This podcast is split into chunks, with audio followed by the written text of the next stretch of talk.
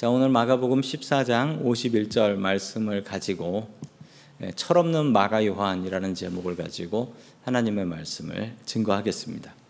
아, 오늘 말씀 무척 유명한 말씀입니다. 아, 성경에 이런 게 있네라고 어, 생각하는 아주 별난 말씀이죠. 예, 성경의 기록, 성경을 기록한 성경의 기록자들 중에 좀 특징이 있는 분들이 있습니다.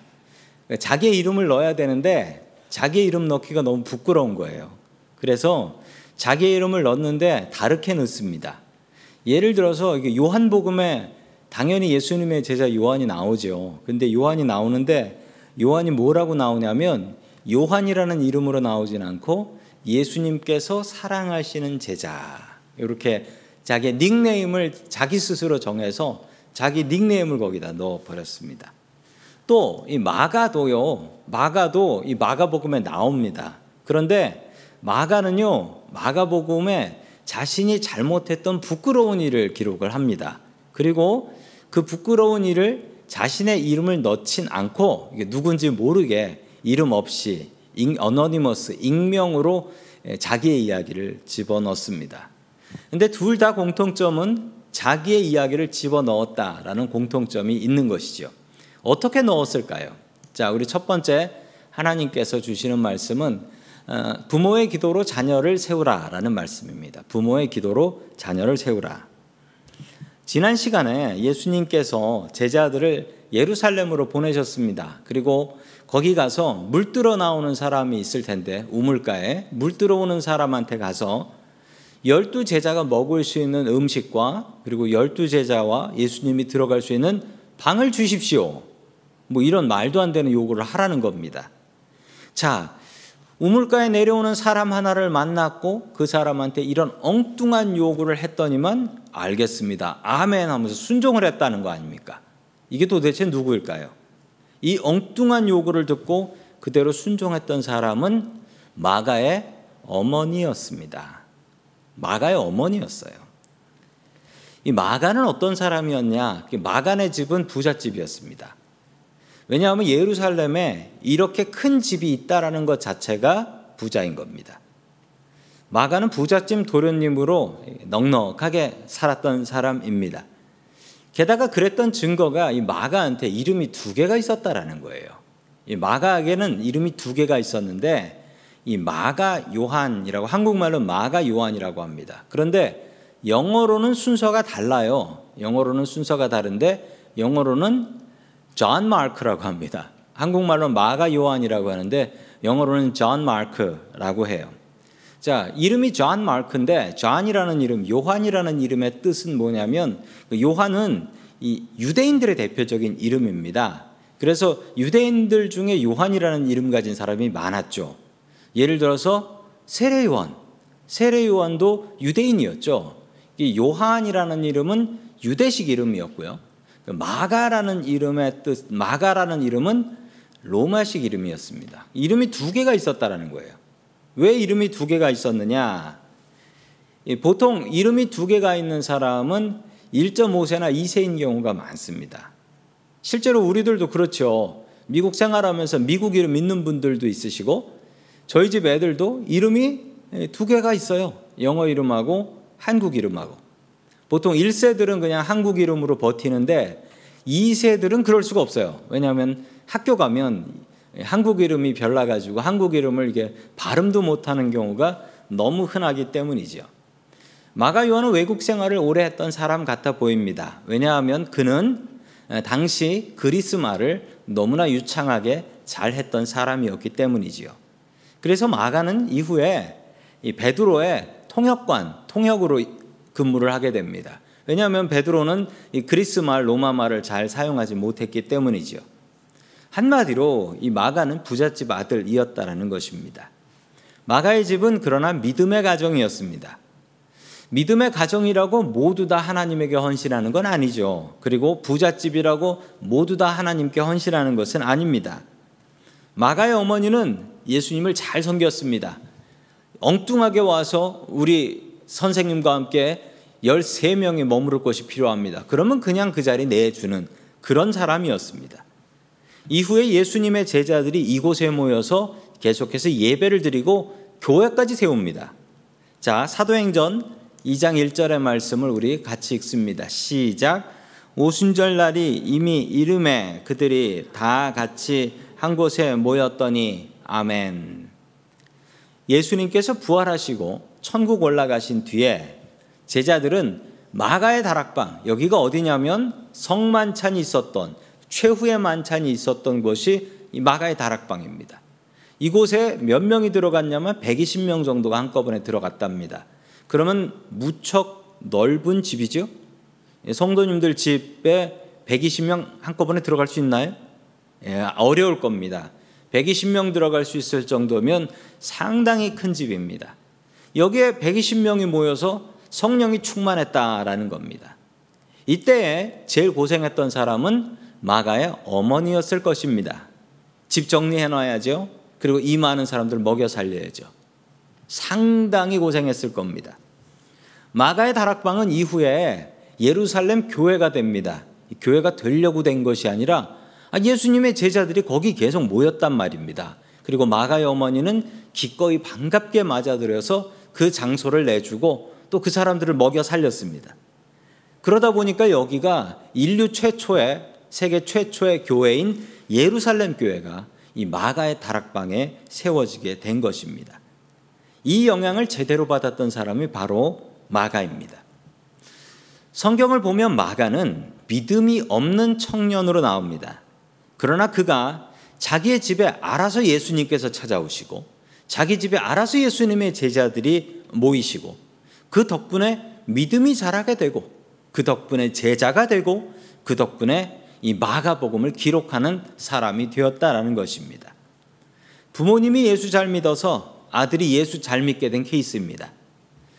성도님들에게 이런 복이 있기를 축원합니다. 부모님의 믿음이 자식들에게 전해지는 복입니다. 우리들의 기도가 땅에 떨어지지 않고 하나님께 상달되고 놀랍게 우리들의 자녀들에게 복으로 임할 수 있기를 주님의 이름으로 간절히 축원합니다. 아멘. 어, 두 번째 하나님께서 우리들에게 주시는 말씀은 하나님은 버리는 사람이 없다라는 말씀입니다. 하나님은 버리는 사람이 없다. 가론 유다가 대제사장과 군인들과 함께 예수님을 잡으러 왔습니다. 그리고 군인들에게 이렇게 얘기하죠. 내가 가서 입 맞추는 그 사람이 바로 예수라는 사람이니 그 사람을 잡으면 됩니다. 라고 사인도 주게 됩니다. 이렇게 가론 유다가 대제사장과 그리고 군인들과 함께 쳐들어오자 절대로 예수님을 배신하지 않겠다고 같이 마음을 모아 다짐했던 제자들은 모두 마음을 모아서 다 같이 배신하고 도망가 버립니다. 다 도망가 버렸어요. 같이 붙잡혀 가겠다는 사람도 없었습니다. 다 도망갔습니다. 얼마나 동작들이 빠르든지. 항상 주님의 말씀이 옳습니다. 주님의 말씀대로 세상은 돌아갑니다. 의심하지 마십시오. 그들이 배신한다고 한 것도 주님께서 말씀하신 대로 되었습니다. 그러니 우리는 주님의 말씀을 믿고 의지할 수밖에 없습니다. 늘 주님의 말씀을 믿고 의지하고 따라가는 저와 성도님들이 될 수 있기를 축원합니다. 아멘. 자, 마가복음 14장 51절부터 52절 같이 봅니다. 시작. 한 청년이 벗은 몸에 배 혼니부를 두르고 예수를 따라다니다가 무리에게 붙잡힘에 배 혼니부를 버리고 벗은 몸으로 도망하니라. 아멘. 성경에 저런 말씀이 있네요 하면서 저한테 가지고 오신 분들도 계셨어요. 이게 도대체 뭐냐고. 아주 이상한 일입니다. 어떤 청년이 뭐 이름도 없는 청년이에요. 영어로 보면 a young man이라고 나옵니다. 이름 모르는 게 아닙니다. 이거 마가예요. 이거 마가. 마가가 자기의 이야기를 쓰는데 남 이야기인 것처럼 쓴 거예요. 어떤 청년이 옷을 안 입었대요. 그리고 이불만 뒤집어 쓰고 예수님을 따라왔답니다. 그런데 이 청년은 로마 군인들한테 제사장의 군인들한테 붙잡히게 되니까 이불을 벗어 던지고 알몸으로 도망가는데 이 군인들이 잡을 수가 없었다라는 겁니다. 알몸으로. 어, 성경에 처음으로 기록된 뭐 바바리맨이다라고 이야기하시는 분들도 있습니다. 아니 그런데 도대체 이 청년은 누구고 그리고 이 쓸데없는 이야기를 왜 성경에 적었을까요? 아, 정말 쓸모없는 이야기 아닙니까? 어떤 청년이 빨가벗어 가지고 그냥 맨몸으로 도망을 갔더라. 뭐 이런 얘기가 우리 믿음에 어떤 교훈이 있겠습니까? 그런데 이 청년이 바로 말씀드린 대로 마가입니다. 잠시 이야기가 어떻게 되냐면 잠시 전에 이 마가의 다락방에서 최후의 만찬, 성만찬이 있었죠. 거기서 만찬을 나눴습니다. 그리고 예수님께서는 제자들 몇 명과 함께 겟사만의 동산에 가서 기도를 하셨죠.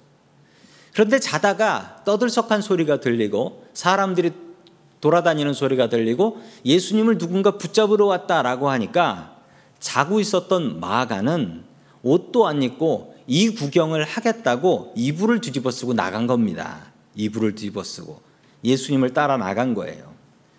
그 배로 된 이불이다라고 하는데요. 여기 영어로는 린넨 가먼트라고 나오죠. 이 린넨이라는 것은 세탁소에 가셔도 린넨은 찰지를 더합니다. 그리고 당시에 이 린넨 배로 된 혼이불은 무척 비쌌고요. 이거는 이스라엘에서 만들 수도 없어서 이건 다 외국에서 수입해온 수입품이었다라고 합니다. 이 귀한 이불을 덮고 다니는 것만 봐도 이 마가는 부잣집 아들이다라는 걸 알 수 있고요. 이 귀한 이불을 아깝지도 않게 벗어 던지고 도망가는 것을 봐도 역시 이건 철없는 부잣집 아들인 거예요. 그런데 이 마가가요, 초대교회 지도자인 바나바하고 마가는 친척 사이였습니다. 성경에는 생질인데 그냥 조카뻘 정도 된다라고 생각하면 됩니다. 이 바나바의 조카가 마가 요 정도로 생각하시면 되겠습니다. 자, 사도행전 15장 39절의 말씀을 같이 봅니다. 시작. 서로 심히 다투어 피차 갈라서니 바나바는 마가를 데리고 배 타고 구브로로 가고 아멘. 마가 요한은 1차 전도 여행 사도 바울의 1차 전도 여행을 같이 따라갔습니다. 그런데 따라갔다가 도중에 힘들다고 그냥 배 타고 집으로 갑니다. 배 타고 예루살렘에 있는 집으로 그냥 돌아가 버려요. 이 바나바는 자신의 부족하니 조카뻘 되는 생질인 마가를 또 2차 전도 여행 때 데리고 가려고 합니다. 이게 바나바의 특징인데요. 바나바는 자격이 없는 사람을 잘 양육하고 키우던 사람이었습니다. 훈련시켜서 키워야 한다라는 거예요. 그런데 사도 바울은 생각이 좀 달랐습니다. 왜냐하면 성경에 나오는 사도 바울은 목숨 걸고 전도해요. 목숨 걸고 뭐 돌에 맞고 쓰러졌다가 일어나고 뭐 순교할 각오로 하고 이 목숨 걸고 전도하는 사람한테 이 소풍 나온 것 같은 마가 요한은 정말 꼴 보기 싫은 사람이었습니다. 그래서 사도 바울은 저 마가 요한 데리고 갈 거면 나 안 간다고. 그래서 바나바하고 싸웁니다. 근데 바나바하고 바울의 관계는 뭐냐면 바나바가 바울을 키웠어요. 그러니까 스승인 거죠, 일종의. 바나바가 스승인 겁니다. 자, 그런데 둘이 대판 싸웁니다. 그래서 어떻게 했냐면요. 바울은 신라를 데리고 전도를 나가고요. 바나바는 이 자기의 생질인 마가 요한을 데리고 전도 여행을 따로따로 갑니다. 끝내 싸워 가지고.